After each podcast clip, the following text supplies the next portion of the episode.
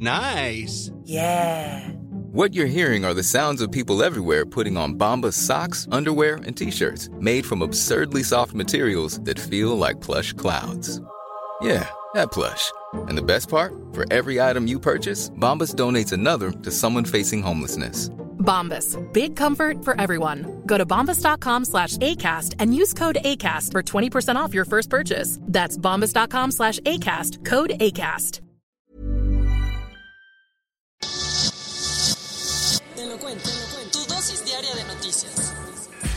Hola, soy Pau Mendieta y aquí te va tu dosis diaria de noticias. ¿Te lo cuenta? Te lo cuento. ¿Quién da más? Mientras que la Secretaría de Hacienda calcula que la economía de México caerá hasta 3.9% este año, hay quienes dicen que la cosa va a estar mucho peor. Entre el COVID-19 y la caída de los precios del petróleo y la baja en la recaudación de impuestos, es un hecho que la economía de México no está pasando por su mejor momento. La pregunta del siglo, ¿qué tan mal nos irá? Esta semana, la Secretaría de Hacienda y Crédito Público dijo que el Producto Interno Bruto, PIB, de México se podría contraer hasta un 3.9% este año, pero ayer Bank of America actualizó su pronóstico y dijo que la caída va a ser de 8%. Mientras tanto, López Obrador dice que no pasa nada y que no coincide con Hacienda, pues según él, la situación económica actual no es normal y los precios del petróleo se van a recuperar por mala onda. El Tribunal Europeo falló en contra de Hungría, Polonia y República Checa por hacerse de la vista gorda para recibir refugiados en 2015. Un poco de contexto. En 2015, más de un millón de migrantes llegaron a las costas de Italia y Grecia, huyendo de la guerra de Siria para pedir refugio en Europa. En ese momento, el Consejo de la Unión Europea se sacó de la manga un acuerdo para reubicar a más de 160.000 refugiados en los distintos países europeos. El problemita, a Budapest, Varsovia y Praga les valió y aceptaron súper poquitos migrantes y decimos eso porque República Checa recibió a 12 y los demás a nadie. Por eso la Comisión Europea denunció a los tres países ante el Tribunal de Justicia Europeo por no cumplir con sus responsabilidades. Y aunque ellos se justificaron diciendo que la decisión era para cuidar su seguridad pública, el tribunal dijo ayer que los tres se pasaron de listos y que se hicieron pato con sus compromisos. Van a tener sanciones, como las decisiones de reparto ya expiraron, no habrá mayores consecuencias. Lo que sí es que con esta sentencia los países se la pensarán dos veces antes de batear refugiados. Ni con la cuarentena baja la violencia en el país. Al contrario, con 2.585 asesinatos, marzo fue el mes más violento en el sexenio de López Obrador. La cifra supera en 42 homicidios a los registrados en junio de 2019, el mes que tenía el récord. Y aunque la cifra todavía es preliminar, las estimaciones dicen que los datos oficiales van a ser mayores. Con estos cálculos, en México habría 83.4 asesinatos cada día. ¿Te gustaría que todo te salga a la primera? Pues pídele tips a Marieke Lucas Rignevel un escritor holandés de 28 años. Resulta que su primera novela, The Discomfort of Evening, se coló a la lista de finalistas del prestigioso Premio Internacional Booker. La novela ganadora se va a anunciar el 19 de mayo y se llevará un premio de 50 mil libras esterlinas. Entre las finalistas también aparece la mexicana Fernanda Melchor con su best seller Temporada de Huracanes. ¡Suerte a todos! ¿Cómo es su estilo?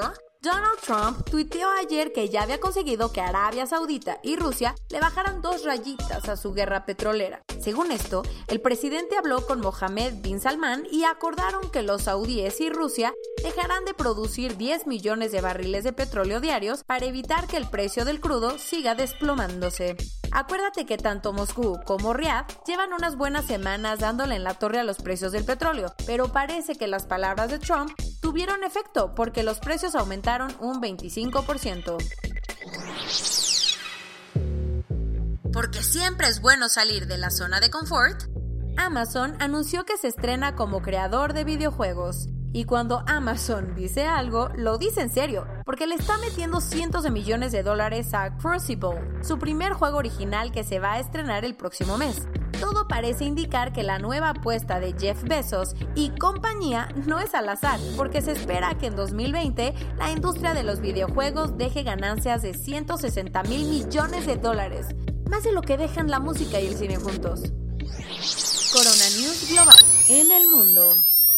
Y llegamos al millón. Ayer en la tarde, el conteo de la Universidad de Johns Hopkins reportó que había 1.036 infecciones en el mundo, 22% de ellas en Estados Unidos. Desafortunadamente, 52.983 personas habían muerto en todo el mundo. El desempleo sigue creciendo en el país de Trump. Tan solo la semana pasada, 6.65 millones de personas reportaron que perdieron su trabajo.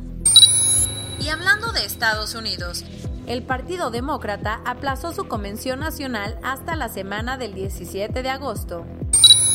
En Alemania, los científicos están preocupados y le dijeron al gobierno que tiene que empezar a hacer muchas más pruebas si quiere controlar la pandemia. El polémico presidente de Filipinas, Rodrigo Duterte, ordenó dispararle a quien viole la cuarentena obligatoria. En México, hasta ayer en la noche, había 1.510 personas con COVID-19 y se sospechaba que podría haber otros 4.653 casos. Desafortunadamente, 50 personas habían muerto.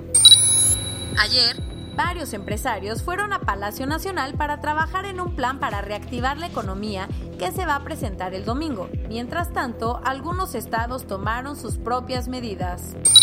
A partir de este sábado, solo van a funcionar 180 de las 370 taquillas del metro de la Ciudad de México y en horario reducido. Muchos adultos mayores fueron a cobrar su pensión a bancos y clínicas del IMSS, que encontraron filas enormes. ¿Quién faltó? Susana Distancia.